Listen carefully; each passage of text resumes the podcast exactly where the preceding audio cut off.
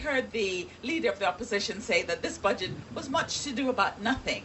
How do you respond to something like that? And what is your view of the budget you presented this year?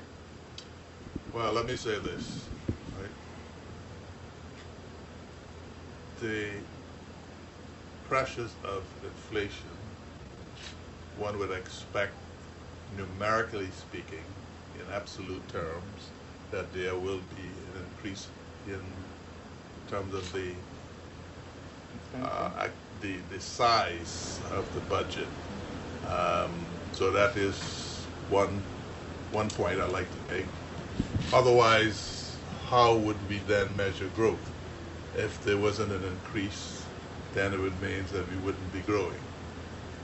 So I think an increase is natural and normal, and because TCI undoubtedly has a growing economy. Right? So I think that cannot be denied. And to the extent that those expenditure has also significantly increased, means that the reaction of the leader of opposition is obviously, I would say, it's got to be mischief-making, because it's very clear that the allocation of the budget expenditure heads speaks to the social policies of government, as it relates to, and some of this will come out later as other ministers speak, particularly the Minister of Education with responsibility for things like the special needs, and we have a funding in the budget to deal with supporting families in relationship to our most recently increase in the minimum wage, and transferring that or marrying that with a living wage as it relates to providing assistance like daycare, for younger kids and all that sort of stuff. So I think he's wrong. Well, I know he's wrong, the leader of the opposition I'm speaking to. But so there's natural growth in the budget based on inflation, and there's real growth as well.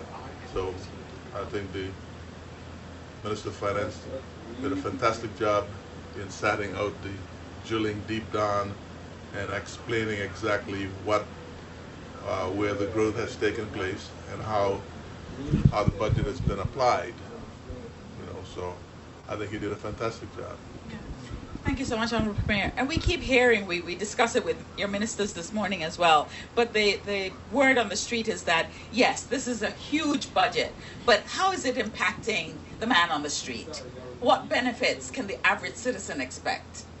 Okay, well, I'm slightly at a disadvantage because I haven't spoken yet, and I don't necessarily want to preempt what I'm going to say. But what I would say to the people of the Turks and Caicos Islands is that God has been faithful to us.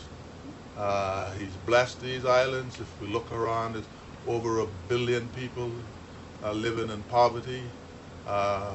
250,000 people die every day. 10,000 of them are children. There are democracy deficit across the world, right next door in Haiti. I mean, there's so much to be grateful for. And if you look at the history of this government, what is the sort of a support that families and individuals have been given, and you look at the level of infrastructure investment that we are making, and one has to look at it in terms of the entire chain of islands rather than what is being done for my particular neighborhood.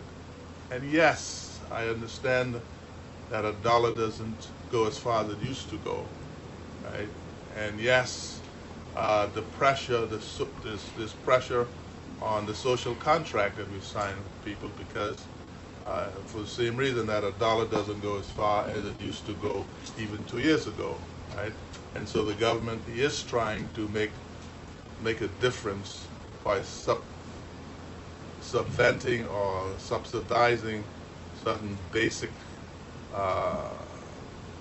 food items and other normal living expenditure, some of which the Minister for Finance spoke to this morning. But this is an issue globally where economies are growing, but the cost of living is increasing faster than the growth itself in some cases, again because of inflation, price inflation, largely caused by global conflicts.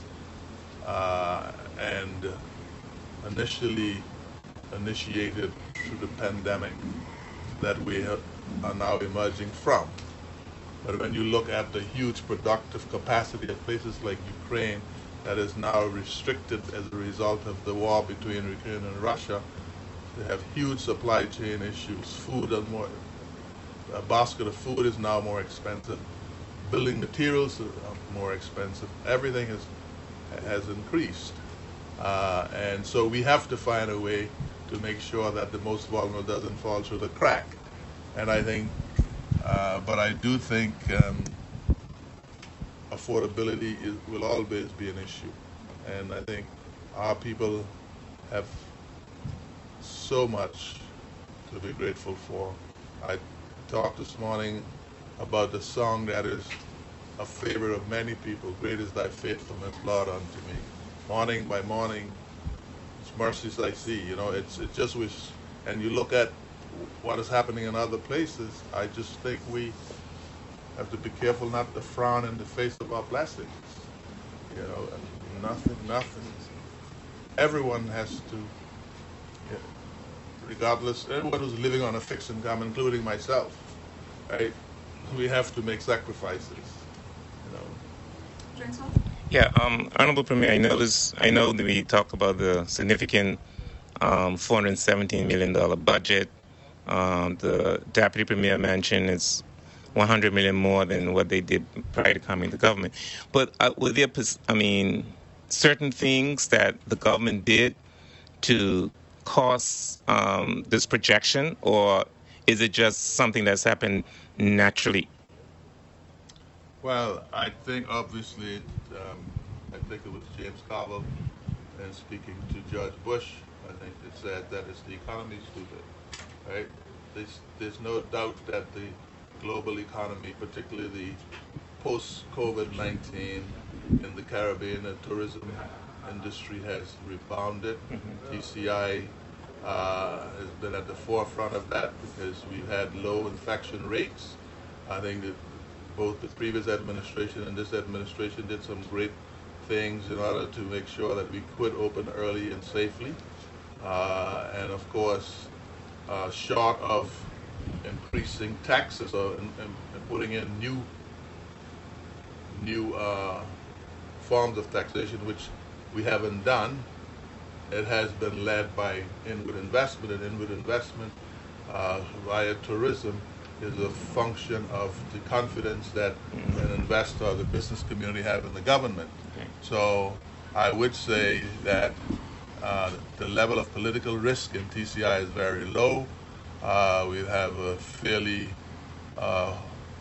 despite the strictures that we have in delivering services because of the archaic nature of the systems that we have, we still have a very friendly, open-door policy to investment. Is it good enough? Can it get better? Yes. But I think obviously there's confidence in the government and people are investing money. $1.3 billion in the pipeline, as the minister said. So, you know, that does say something. And that, okay. So my other question before Mr. Jolly comes on, the Leader of the Opposition mentioned earlier while he was with us, he mentioned that there's no sources of new revenue in the budget. We're still relying a lot on tourism. He said if he were part of the government, we would have seen new sources of revenue stream. You would tell us department heads that they must come back with, you know, revenue streams. What do you say to something like that? He said, we just totally rely on tourism. Say if something happens like another pandemic, what do we have? Say $200 million we have in the bank, $100 million that's for salaries. What do you say to the people? Well, I think the leader opposition is entirely disingenuous. Anyone who's read the FSPS is saying that for the last 12 years, or maybe longer than that, probably 16 years, it's been an item or a comment or a statement in the FSPS that speaks to the broadening the tax base. And every administration's kicked the can down the road.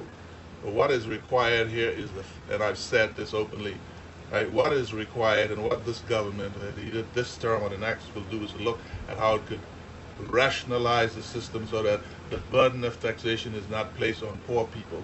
Right? There are a lot of people in this country who are not paying their way. We will not raise, there's no necessity, and it will be very bad policy to raise taxation across the board. But he can't go to the senior public servants or ministry accounting officer and ask them for a policy that will generate revenue. That is the business of the government, of ministers. We set policy, including revenue policy. Right? And we have engaged with CARTAC and the IMF to look at alternative forms of revenue. Our tax system, I've said it over and over again, is not progressive. It, in fact, is regressive because the person who is most affected by tax in this country is the wage earner, the working class. Right? There are people who take home millions of dollars and all they pay is NIB and NHIP. Right? They don't even, some of them don't even necessarily have to go to the supermarket to buy food because they may have their own way of importing their food. So we have to look at the entire system of revenue generation, right? Which will ease the burden on the working man and woman of this country and generate more from those people who are making more. That is the system. That is the basic tenet of good tax policy. So, you know, the leader of the opposition must connect the dots. It will be his responsibility. And he's had that opportunity in the last 4 years previous to this administration to introduce or advance or speak to a revenue policy that would lift more revenue and to diversify the economy. The things that we're doing is looking at how we can diversify the tourism product and class and stratify it based on the geography and the kind of tourism we're looking to do. And that is why we're in this budget, we have an allocation made to start doing a feasibility study on the spine roads through the Caicos Islands. I just came back from the United Kingdom and had a meeting, high-level meeting, with specialists to look at potentially looking at TCI as a arbitration center in the Caribbean. We set up Finance TCI, looking at how we can expand in that area, right? So, I said when I came to office, I didn't come to do the ordinary. We need to transform the economy into a modern economy, and that is what we're working on. And we need to raise more revenue. I know we're making a big deal about the $417+ million, but I believe we can do better, we should do better, and we're working to do better. Right? And that is going to require working on a number of fronts, including doing a better job of compliance. Right? Once we have systems in place, digital government or e-commerce in place, e-government in place, we should be able to raise more, do better with our compliance, even based on where we are at the moment. And we need to keep our eyes open so that the consuming public, the business community, don't find ways of skirting their responsibility to paying tax or using loopholes to avoid certain payments. That is the job of the The compliance is the job of technocrats. The policies necessary to put in place to raise additional revenue, that's the job of government. That's the job of politicians, of ministers. So, Honorable Mayor, thanks again for joining us. The theme today has been, in my opinion, historic. We talked about a historic budget, historic revenue, historic expenditure, historic capital expenditure. I said it earlier, I believe the true measure of a budget is how it ultimately impacts your people primarily. It's just like your home budget, how you make money, how you spend it. It all should be geared and measured by how you're improving your life.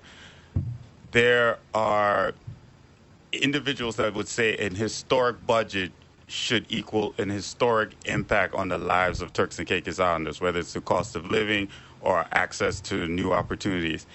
We touted real estate, and you having a vast history and experience in real estate, you would know quite well that you can have a real estate boom, but simultaneously have a real estate crisis. So there are Turks and Caicos Islanders right now, particularly young Turks and Caicos Islanders, that don't have a clear pathway to owning land or owning a home. And in a country where we're particularly the minority in terms of, numerically the minority in terms of the population, home ownership is such a significance. We've come a long way from where we had access to government land and one piece of land for business, one piece of land for residential. So has this historic budget taken a priority to directly impact how Turks and Caicos Islanders, in particular young Turks and Caicos Islanders, will see a clear path to how they will own a home in Turks and Caicos someday? Thanks for the question. It's a very good one. Mm-hmm. You would have listened to the minister who indicated the increase in the Attorney General's, the allocation to the Attorney General's ministry, let me call it, for the want of a better word. And a large part of that, he went through and broke it down between the various departments, including land and surveys. We have just been able to, through negotiation with the United Kingdom, come up with a whole new Crown land policy, and the only thing that's holding us back from implementing that now is to find the skills to do so. I've said over and over again, and that's why we've putting special skills in the housing department. We have persons hired, we're hiring additional person, because I've said over and over again, it is not, in this day and age, we shouldn't be giving people a piece of dirt. We should be giving them keys, right? We have $3 million in the current budget to start looking at how we could assist vulnerable people with repairs and all that kind of stuff. But we are working and will be working with contractors, financiers, investors, to see how we could provide finished, developed communities. Through right now, it is we've moved away from a situation where you have to put your hand in a hat or whatever, however they did the lottery system, mm-hmm. back to a system where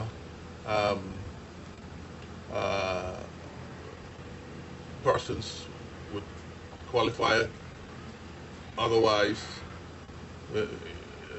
to own a home, so including the ability for government to provide subsidies, whether it's taxation. We are doing that now. I mean, you just heard the minister spoke to remission order of nearly $1 million, where we're giving people breaks on transferring titles. But that is fine, but people need to live, and we need, our people deserve to live in finished communities. Proper roads, running water, electricity, cable, so that you have a key and you don't have to struggle to live in an unfinished property. Turnkey. You know, so that's where we're going with that. Honorable Premier, we had a comment or comments this morning that we weren't grilling your ministers harshly enough. So the theme of this year's budget, delivering on the citizens' contract, achieving social, economic, and environmental progress for all. Is this theme based on the veracity of the document, or is it simply you fulfilling political promises? Well, our manifesto, in the manifesto you would notice that I spoke, or the manifesto speaks to triple bottom line sustainability. That means economic sustainability, social sustainability, and environmental sustainability, sometimes otherwise referred to as people, planet, and prosperity, right? Those three P's, people, planet, and prosperity, right? As politicians, we are elected by people, and we're supposed to represent people.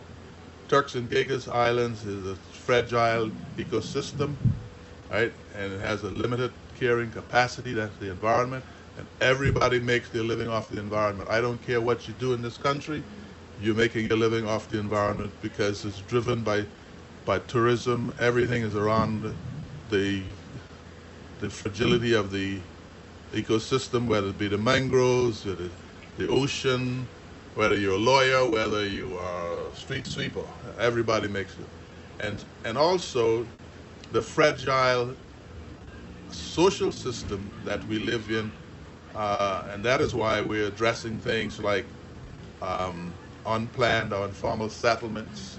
That is why we set up the IPPC, Immigration and Population Policy Commission, to look at how we can be, as a country that claims to be a Christian country and a democracy, it behoves us to focus on equity, right? Okay, so if we're gonna have a social balance that is sustainable, we need to pay attention to those issues, to those people issues.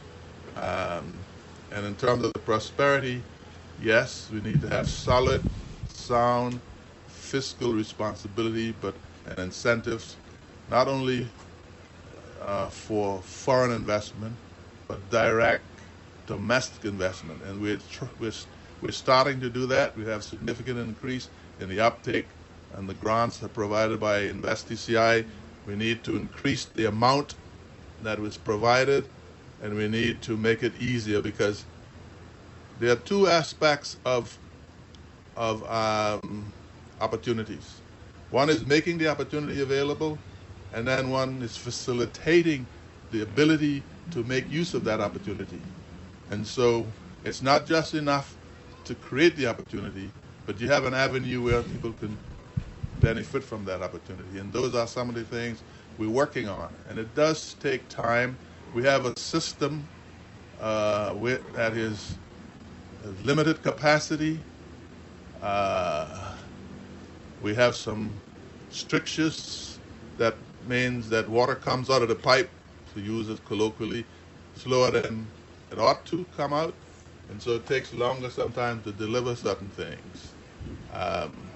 But yes, I think from where I sit and the measurement that I have been able to see, we are following the contract with the people. We may be behind in certain areas, and in some areas, we're actually slightly ahead. Right. Thank you so much, Honourable Premier. Listeners, viewers, we've been speaking to the Premier of the Turks and Caicos Islands, the Honourable C. Washington Misick. Honourable Premier, we're looking forward to your contribution to Budget Debate 2023, and we wish you and your government, sir, all the very best. Thank you for joining us. Thank you very much. I believe the Honourable Minister of Finance did an excellent job with the numbers. My contribution will be higher level, speaking to policy issues and some of the other points that some of my colleagues may not touch on, you know, issues relating to our where we are with the constitutional advancement, where we are in terms of the our social development index, and just speak generally on policy stuff, and what I don't want to do, and I speak before the Minister for Finance, What I don't want to do is to find myself rebutting what the leader of the opposition said, because that is the role of the Minister for Finance. I want to make sure that I don't trample on his territory. This is his opportunity, and I want to make sure that I stand back and that let him do what he is supposed to do. Thank you so much, Honorable Maria. Thank you for joining us. Thank you so much. Appreciate it. Thank you. I hope I was able to help. Yes, sir. Thank you very much. You. We just had the pleasure of having the Premier of the Turks and Caicos Islands, C. Washington Misick, here with us, giving us his insight into his budget, and again repeating how historic it is in terms of everything that was mentioned. We're going to now speak to none other than the Minister of Health and Human Services. You know, he's in his backyard here today. So, we have the pleasure of having the Minister of Health and Human Services, Honorable Sean Malcolm. Good afternoon. Welcome. Thank you for joining us. Good afternoon, Cheryl. How are you doing? Good, sir. Good afternoon. How are you doing? Good, sir. Good. Great. Now, in this budget, what are we expecting health to get out of this? And how's it going to benefit us? So what are some of the big projects that you're going to do in your ministry? Well, Cheryl, I'm sure you heard the Minister of Finance articulated very well what will be placed, what is placed in the Ministry of Health budget, some 9% increase. And that is not by chance.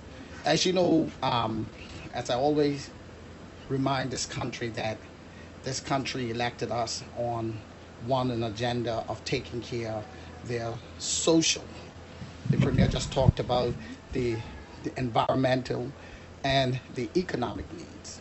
And I am blessed, I must say, to have been entrusted to help push that social side of our agenda, which health is a huge part of pushing that agenda.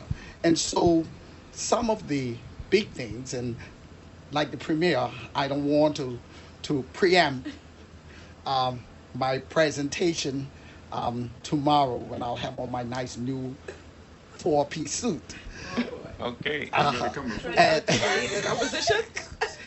Oh yeah, he will have on three, I'll have four. But one of the big things, and one have to remember, I've just been the minister for just a little past 5 months, and getting my head around and looking where the most attention needs to be spent. And one of those big fix that you will see focusing on in the Ministry of Health this financial year is the issue of treatment abroad and taking care of our people, our social need through their medical attention. I mean, I've met many issues that have been going back, people have been dealing with for years. I've managed to clean up a lot of the mines, the backlog, and still working. It's a work in progress. But treatment abroad is one area that you'll see a lot of changes on the horizon in the Ministry of Health. I'm glad you mentioned that, Honorable Minister, because I had a question earlier sent to me, and it said, we're spending so much money on treatment abroad. Is it your intention as Minister of Health to demand that InterHealth Canada has an ICU center, or is it that Turks and Caicos should think about buying its own air ambulance? Well, what I would say to you on that, and thinking about the big picture, it certainly has, and it is on the cards. We are actually in talk, has already commenced talks, and it's very important because the pandemic would have demonstrated clearly that if not a three-level ICU unit, we definitely need a one or two, and that is certainly part of my agenda for the next 8 to 10 years, to make sure that our people that completely really reached the stage. And I say 8 to 4, 8 to 10 more years, because some people believe that everything happens overnight. It's like a house. You can't just go to the roof. Sometimes you must start from the foundation. And so the needle has already begun to move in that direction.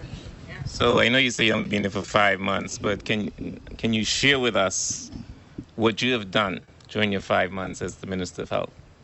Well, certainly, as I said already, I have already commenced moving the needle on those issues with ICU. I have done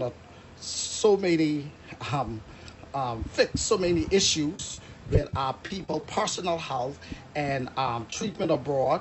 And Mr. Seymour, you will know that health is a very sacred ministry. It is not a ministry that you can talk and boast about, because it requires a lot of empathy. And when you're dealing with people, personal health, that is a sacred thing.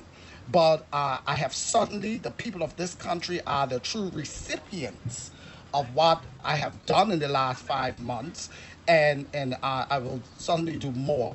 Also, we have a serious crisis globally as it relates to recruiting health personnel, especially in the area of nurses and doctors. And as we now sit on the board of CARPHA, I am a member on the board of director of CARPHA, which is the Caribbean Health Public Health Organization. One of the issues that we are working on for small island states, including the Turks and Caicos Islands, we are having a difficulty competing with the big nations like the United States, the UK, the European Union, Canada. They in China. They are actually recruiting. They have upped their game with recruiting nurses and doctors, and they are offering packages that we in small island state just cannot compete. But what we are doing, we are gathering in Barbados in about 2 weeks. We have to come up with a comprehensive program how to retain our medical personnel within our Caribbean state, including the Turks and Caicos Island. So sometimes people say, well, ministers has traveled too much. But the truth is, we live in a global village. We are a part of international bodies that governs the way we do business, or governs the way we manage healthcare, and it's a part of the requirement. But that's another focus that I had for the last 5 months. Okay. And there's more, but let me ask you other questions. So I hear you talking about the overseas medical treatment. All that stuff is good, but I believe our focus should be on prevent. We should be dealing with preventative measures, because we don't want to wait until people get too sick that they reach that stage where it may be too late. What measures the Ministry of Health are putting in place to deal with what preventative measures are being put in place so that it doesn't reach a point where people get too sick where we have to send people overboard? Well, Mr. Seymour, one of our greatest deficits that we have in the health care sector that I've met is the area of public health. There were times when our people could have walked down the road, I know here in Grand Turk, down to dispensary 6 a.m. in the morning, and pick up and grab a number, and they can go and see their regular doctors, and the primary health care system, because it is so lacking, and it's amazing. I'm always at awe when the neither the opposition get up to speak about health, and he's the minister. But the primary health care fix is the fix. Because if we can get our people getting regular checkup, our children getting their regular checks, then we don't have to revert to the, we can prevent a lot of them having to go to the secondary, because what is happening now that I intend to change over the next few years is that when you show up because of the lack of having regular checks at the primary care level, when you show up at Cheshire Hall, most time, whatever you're ailing with is too far gone because you didn't have the benefit of that regular checkup with your doctors. So how are we going to encourage people to get their regular checkup? Well, what are we going to put in place to encourage people to get them? First of all, you will know there are three primary health care clinics that is on the drawing board. One for Blue Hills, one in Cheshire Hall, and of course a major one here in Grand Turk. North and Middle Caicos and South Caicos, while there are a few more things need to be added, including more healthcare practitioners in those clinics. They are more advanced, and so one of the areas I'm focusing on is building these state-of-the-art primary health clinics, so we can begin to have our people can begin to have those regular checks, which will prevent them to having reaching at the secondary level at such a critical state. Thank you so much, Honorable Minister. Mm-hmm. Listeners, viewers, we've been talking to the Minister of Health and Human Services. Mm-hmm. Son of this soil, which we stand on now. He's a Grand Turk. No, boy. I'm from Baxalina, from right here. That's right. Honorable Minister, thank you so much. Shivago didn't get a chance to ask you any questions, but you have an open invitation to First Edition, because we haven't had you on as a guest yet. So there's an open invitation to appear on First Edition. It's the #1 talk show on Radio Turks and Caicos. Well, Sharon, you know I'm not afraid of anything. So on Monday, I will be on Expressions, so they can get out their bat and their ball and get ready. Thank you so much, Honorable Minister. Thank you. Thank you very much. Listeners, viewers, you just heard from the Minister of Health and Human Services, Honorable Sean D. Malcolm, and we've been talking about what's in the budget for health and how it's going to benefit our people. We're going to welcome now to our set the Minister of Education, none other than the Honorable Rachel Taylor. Honorable Minister, good afternoon. Welcome. You're looking like a doll baby. As always. Thank you so much for joining us, Honorable Minister. Thank you.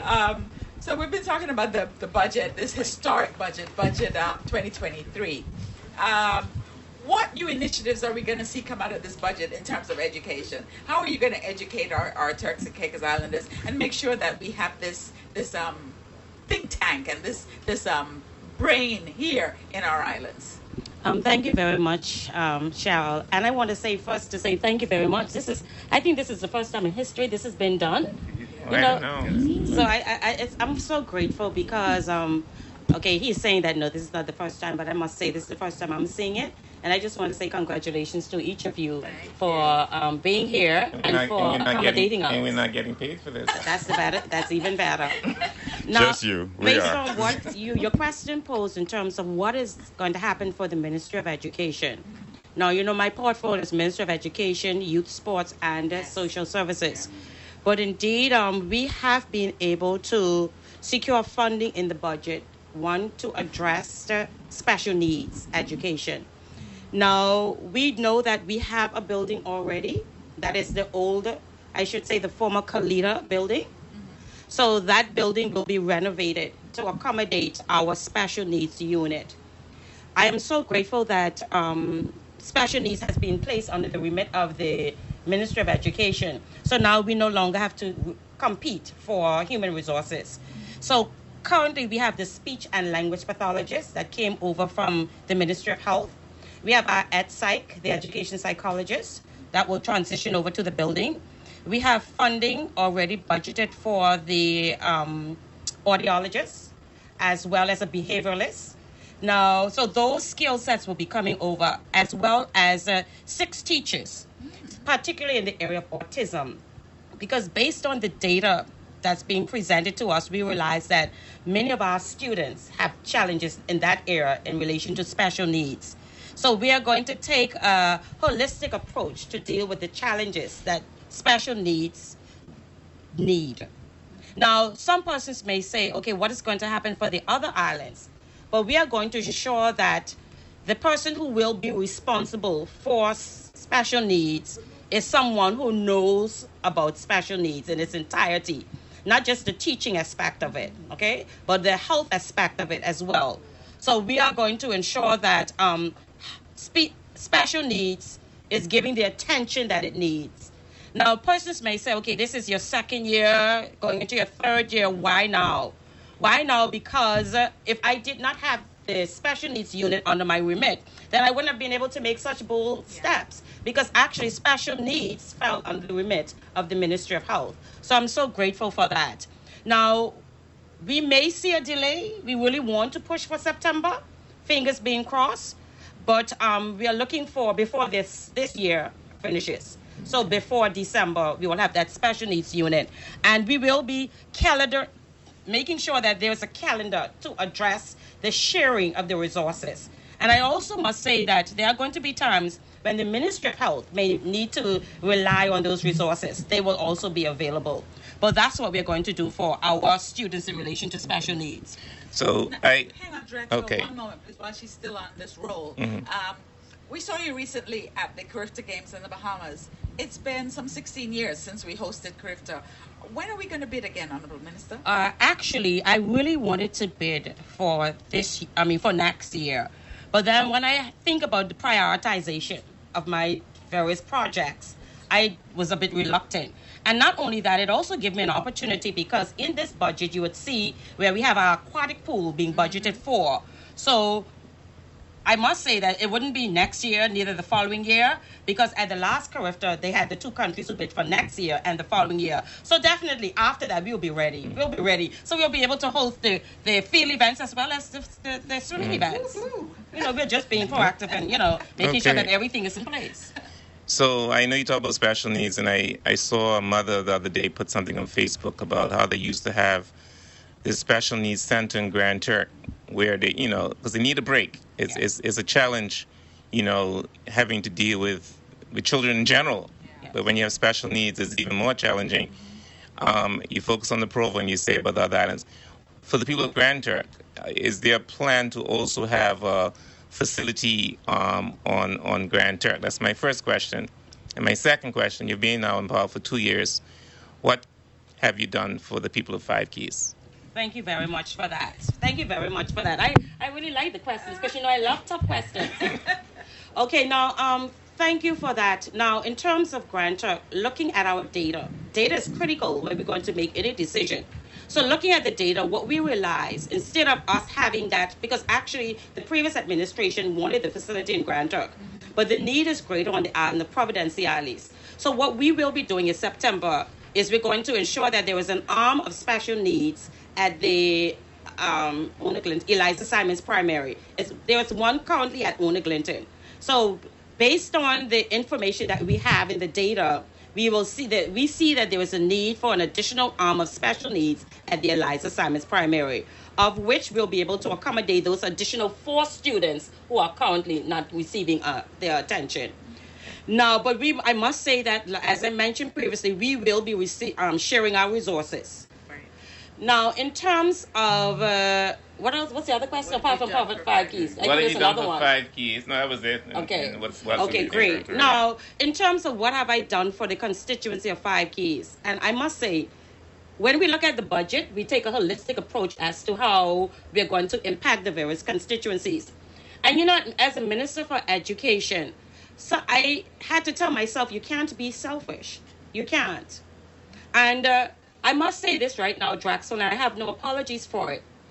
In the last cabinet meeting, I was a bit really upset because I was not going to get the funding for H.J. Robinson grounds. Now, we know what happens during a hurricane. We know what happens when it rains heavily on the island of Grandeur. Students can't go to school, or they can't transition from one class to the next because the place is flooded. So what happened? I fought and I said, another member said to me, you forgot you promised the people a fishing house? And then I thought about it. And I said, okay, Minister, make the honest decision. And I decided to say, put that money back for Grand Turk. Put it back for Grand Turk, because it would just not unpack the students, but it also unpacked those families who come over to the hurricane shelter whenever there was a hurricane. But I can say to you, there's a supplementary budget coming up, and there's another budget, and I can guarantee you Five Keys will get what I promised. But I also want to say that I am a person who really believes heavily in partnership. So I have already procured 2 buses for the elderly. I campaigned on that, ensuring that our elderly is provided with an opportunity to get free access to the clinics or wherever. So we have 2 of those, wheelchair accessible. Not only that, I really campaigned on the Felix Moni Community Center. And I really was expecting that it would have been completed now in terms of the renovations, but it will be completed before June. Now, we need to provide an outlet for our children so that they can be involved and engaged. So what we will be having there, we'll have computer classes, we'll have English, literacy, and numeracy classes, because what we realize is that some of our students have completed school. Some of them are currently on the job, but they need those skills to be built. We also have a dance class room, complete dance room. Actually, the floor is being laid now. The glass is now in. And we also have a boxing ring, okay? So the interior of the community center will be like a boxing gym. And all the other sporting activities. Because you remember now, I have decided to make a bold decision to put Felix Moni Community Center under the remit of sports, because I know that the different programs will be injected. It will be less burden for me as the MP for that constituency. So we will see a lot of programs, a lot of mentorship programs, because as a matter of fact, the youth department is taking up 25% of the community center to run their programs. Now, as it relates to Inner Cape and Primary School, many of you would have seen, although it was started with the previous administration, but we have completed the new block at the Inner Cape and Primary School. It has really enhanced the entire surroundings. And another thing we have done, I don't want to say just Five Keys, but Five Keys constituency. Mm-hmm. Now, in terms of Sapodilla Bay Beach, we all know what the challenge is. So definitely there is money that's in the budget for the parking area as well as additional toilets for that area. But I also must say that in this budget, it may not be spelled out, but there's roads. So sidewalks will be coming for Chalktown within this budget. And yeah, that Drex, you getting something? Yes, they are getting something. You're getting it. I have to wait until I see it. Yes, right. But I have to leave until I see it. No, but Drex, I like how you said that, because when the Deputy Premier finished his speech, I said that it was a great speech, but the people will really want to feel it. Yes. So I like how he ended. You know, he just didn't talk to ministers, but he also talked to civil servants. We have to play our role and ensure that these projects are delivered in a timely manner. Now, and another thing too, okay, because I really want to talk about the Turks and Caicos Islands Community College. But before you go, let me talk about the community college. Now, we have done a whole lot in terms of the organizational structure of the community college. And if I've achieved anything, I'm so pleased for that. We have the manpower. Because as Turks and Caicos Islanders, we always have a tendency to criticize. We criticize the community college, but if the manpower was not in place, then they could not achieve much. So that is now in place with quality assurance, a new CFO, new principal. We also have a curriculum planner, the works. But we also have a new facility, where the old, I say it like this, where the old club pillars used to be. Yeah. Now, we have just finished phase 1. And Drax, I'll definitely invite you to the opening ceremony for phase 1. Next year. Oh, it's finished, actually. It's finished. So we just don't want to open it right now because budget is taking place. Okay. But what we have done, too, we have looked at developing our TVET program, okay, to really fill the skill gaps of the Turks and Caicos Islands. And Drax, you'll be surprised to know that we are not just offering programs to our students who have just completed or our lifelong learners, but in the summertime, we'll be offering programs to grades Form 3, Form 4, and Form 5, technology, vocational. You know, Drax, we got it. Okay. So I will be very quick. So we'll definitely have to have you on Radio Turks and Caicos #1 radio show, First Edition, because obviously when it comes to education, youth, and sports, we could go on. But she did my we can go on forever when we talk about. I have questions for you about modernizing the curriculum and talking about including cultural and actual. Things kids encounter in real life about how to pay their bills, how to register for NIB, and all these other things like that. Yes. But I just want to highlight one thing. We bring politicians or elected officials into this position, and we ask them what have they done. And sometimes we have to pause and actually give them a chance to answer. So that's why I hesitated, because we asked her, what has she done for her community and what has she done, Minister? And she was ready. Mm-hmm. You don't always get that. She ran through her list, and then as it came to her, she kept going. So I don't want to rob the Minister of that, so I'll be brief. But just keeping it on the budget, I'll be very, very quick. The DP, the Minister of Finance, kept, well, the theme has been historic. Historic budget, historic expenditure, historic revenue, historic CapEx. And my response has always been, if it's historic budget, then it should be historic improvement for Turks and Caicos Islanders people. And just on the CapEx side of that, it's astronomical numbers in comparison to previous budgets in terms of CapEx expenditure. So you went through the list, and you talked about the special needs facility and the old Bishop Williams and the sports facility, and then we talk about the new building, the old club pillows. So is there anything in terms of CapEx expenditure that you wanted to quickly point out in this budget in the 30 seconds we have? You had to be in St. Caicos for a while because you knew I wanted 2 more minutes. So as the Minister of Labor, I just gave up that portfolio the beginning of January, but I was responsible for the introduction of the living wage. So instead of looking at the minimum wage, we look at the living wage, which factored in after-school programs. And our after-school programs will take into consideration sports, music, culture, financial literacy. Yes. Mm-hmm. So all those programs that will help to build the overall development of a child, because we know that some students are not all academically inclined. So we're providing an opportunity for their talents and their skills to be improved. And of course, I must talk about the daycare center. Now, I campaigned on this. So you know what I did, Jax? Yeah. I actually campaigned to say, Fikes, I'm going to bring daycare center to the community center. But then, it was not selfish. So I decided to do it nationally. Mm-hmm. So we're doing free daycare. So we're going to start with a pilot program for about 150 belongers only. This September. That is a big deal. A big deal. That's amazing. So when we think about what you do for your constituency, some people look at the things that you can touch, like a building. Yeah. But I try to encompass everything and figure out to myself as the minister, you've put this in my hand. What is best for the people? So I'm quite sure that there are going to be parents who won't have to pay that daycare. They don't have to worry about that babysitter staying at home or having to start from 2:30 till 5 because they can pick up their children from home. Mm-hmm. So that is progress in itself. Thank you so much, Honorable Minister. Shivago, you said how prepared and articulate she was. After all, she's a woman. What did you expect? Yes, ma'am. I agree. Minister of Education, thank you so much for joining us. It's always a delight to talk to you. Thank you so much, and thanks for a job well done. And thank you. There are lots more to hear, so I'll talk about that in my budget speech. But although I'm limited to 30 minutes, I'll try to narrow it down. thank you, Honorable Minister. Listeners. I think we're just going to take a quick 2-minute break, and then we will be right back with our next guest. I'm not sure what it is. I think it's the Honorable Minister of Tourism. So we're just going to take a break. We'll be right back, Turks and Caicos.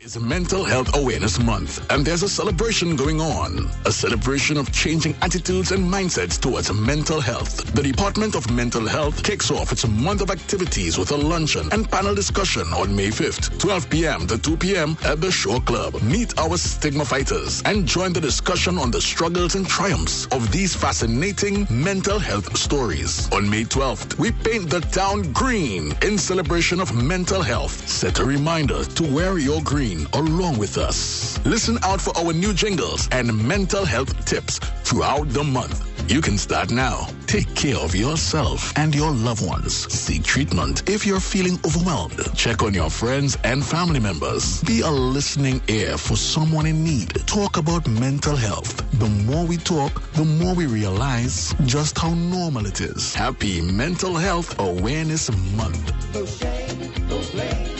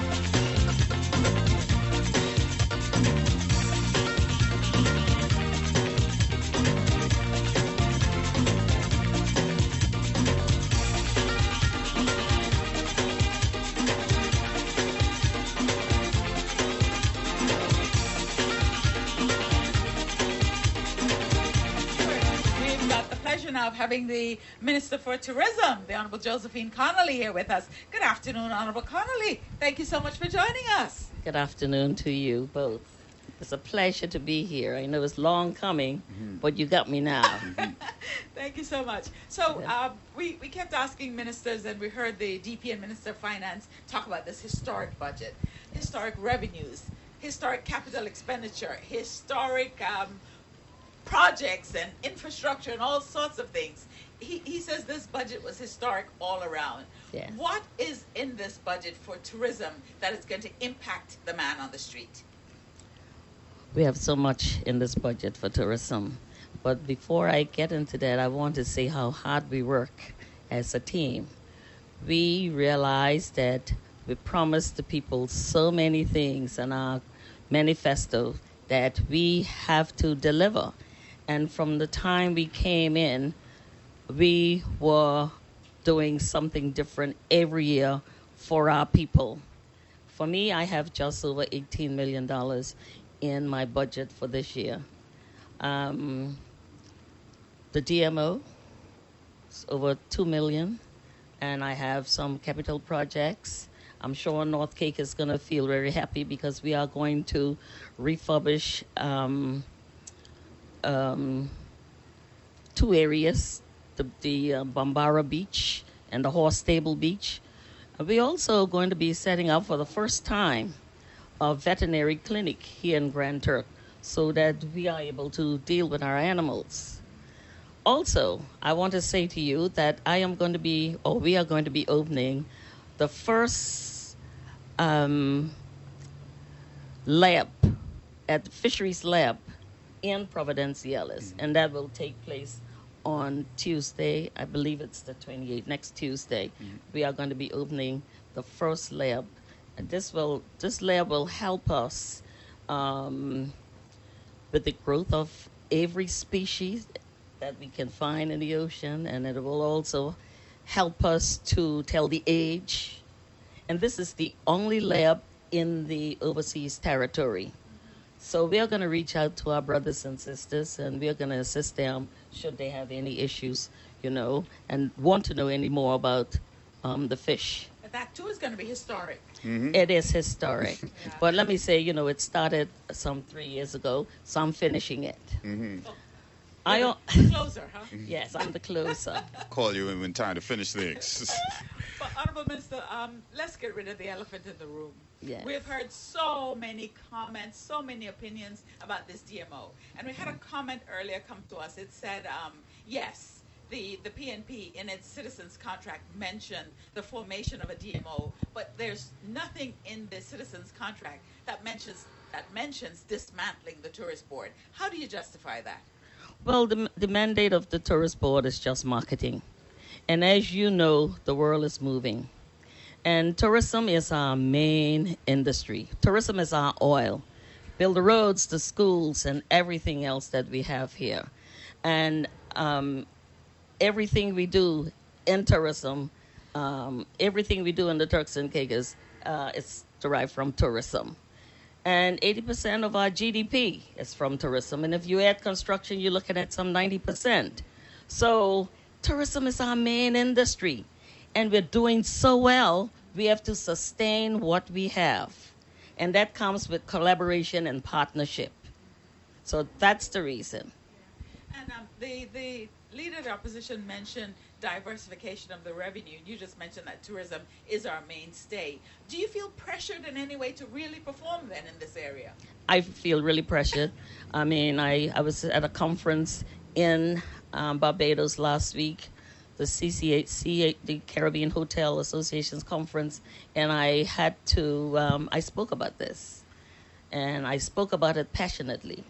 And I got the thumbs up from everybody, especially when the Prime Minister spoke about we shouldn't be takers, we should be shakers of your own country. That really resonated with me for what I'm doing here now, and I know I'm doing the right thing. Yeah. Historic. Look at this government trying to make their reign historic.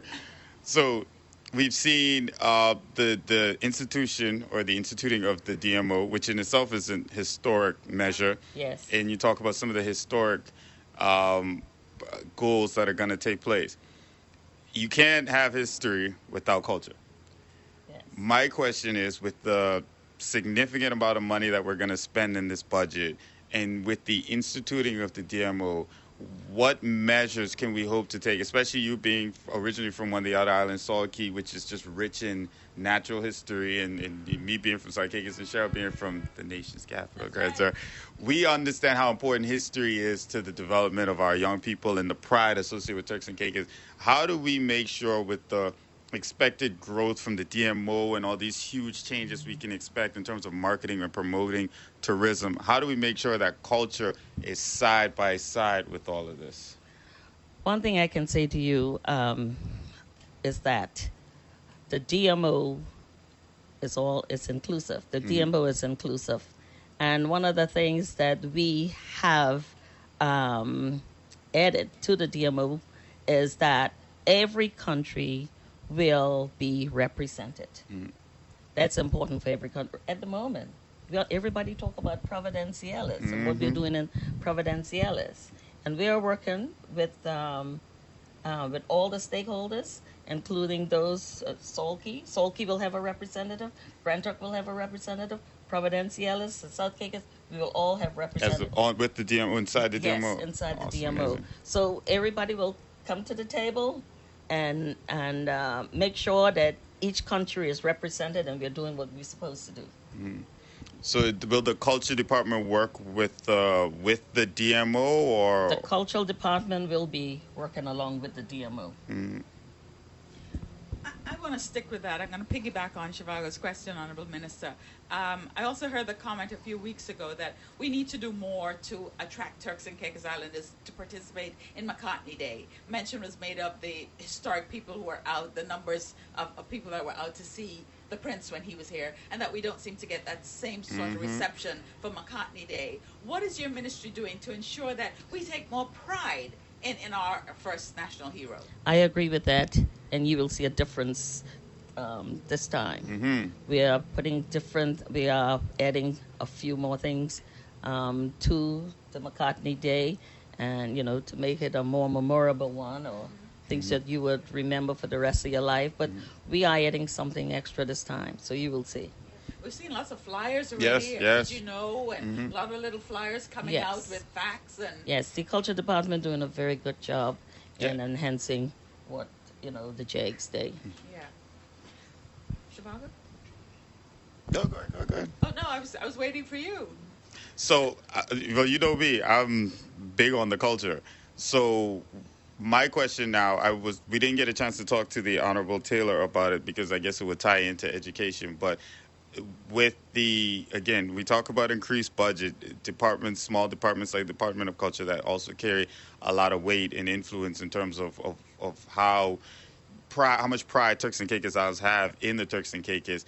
Can we expect them to receive some of this finance, improve and resources, and then be able to utilize it by instituting more of the culture in schools, with the teachers, in private sector?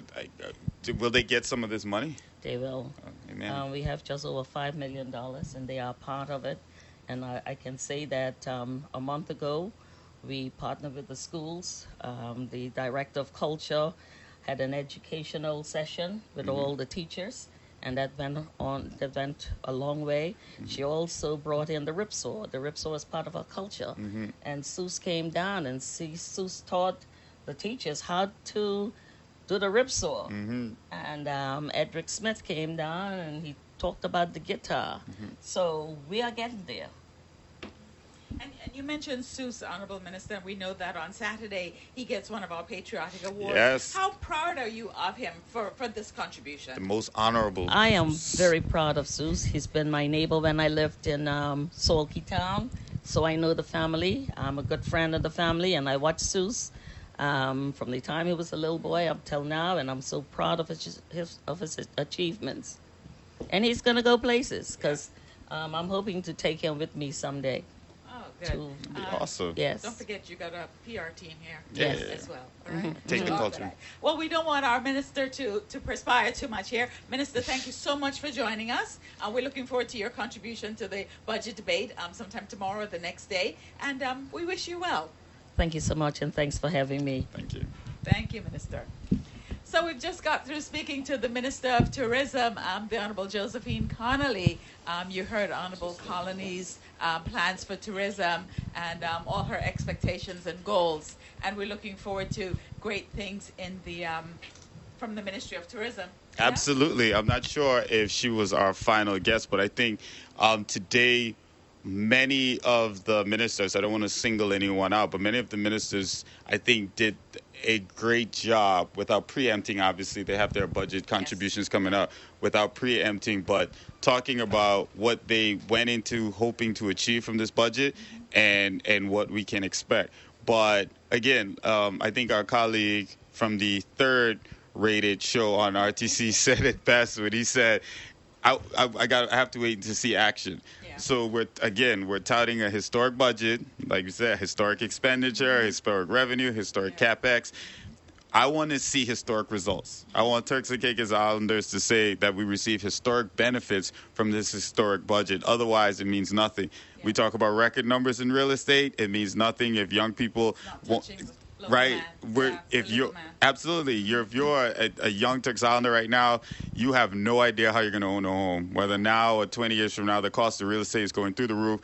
It's not geared for you. So if we can't take this $400+ of revenue and turn that into homes for young Turks and Caicos Islanders that they could own in their own country, then to me, I don't want to hear anything else about it. We also heard today, too, another historic where the Deputy Premier kept mentioning historic thought leadership. Absolutely. Which for me signaled that a lot of thought and planning and analysis went into this budget. Mm-hmm. So while the next few days unfold, we're hoping to feel and see and hear more of that, and for them to put it in layman's terms so that the average Turks and Caicos Islander knows what he or she can expect and what sort of benefits he or she is going to get. I couldn't have said it better myself, Cheryl.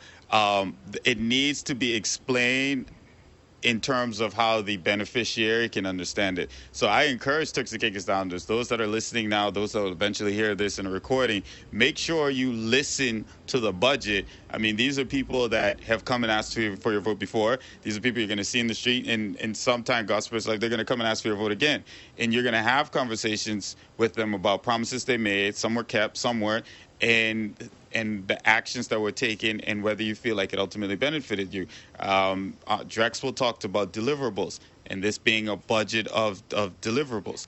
So in a few years, in a few days, we're going to hear him talk about more, but even in a few years, we're going to see how much actually came out of these very expensive promises. Yeah, and I think it's important. Someone said to us a few hours ago that this is our money.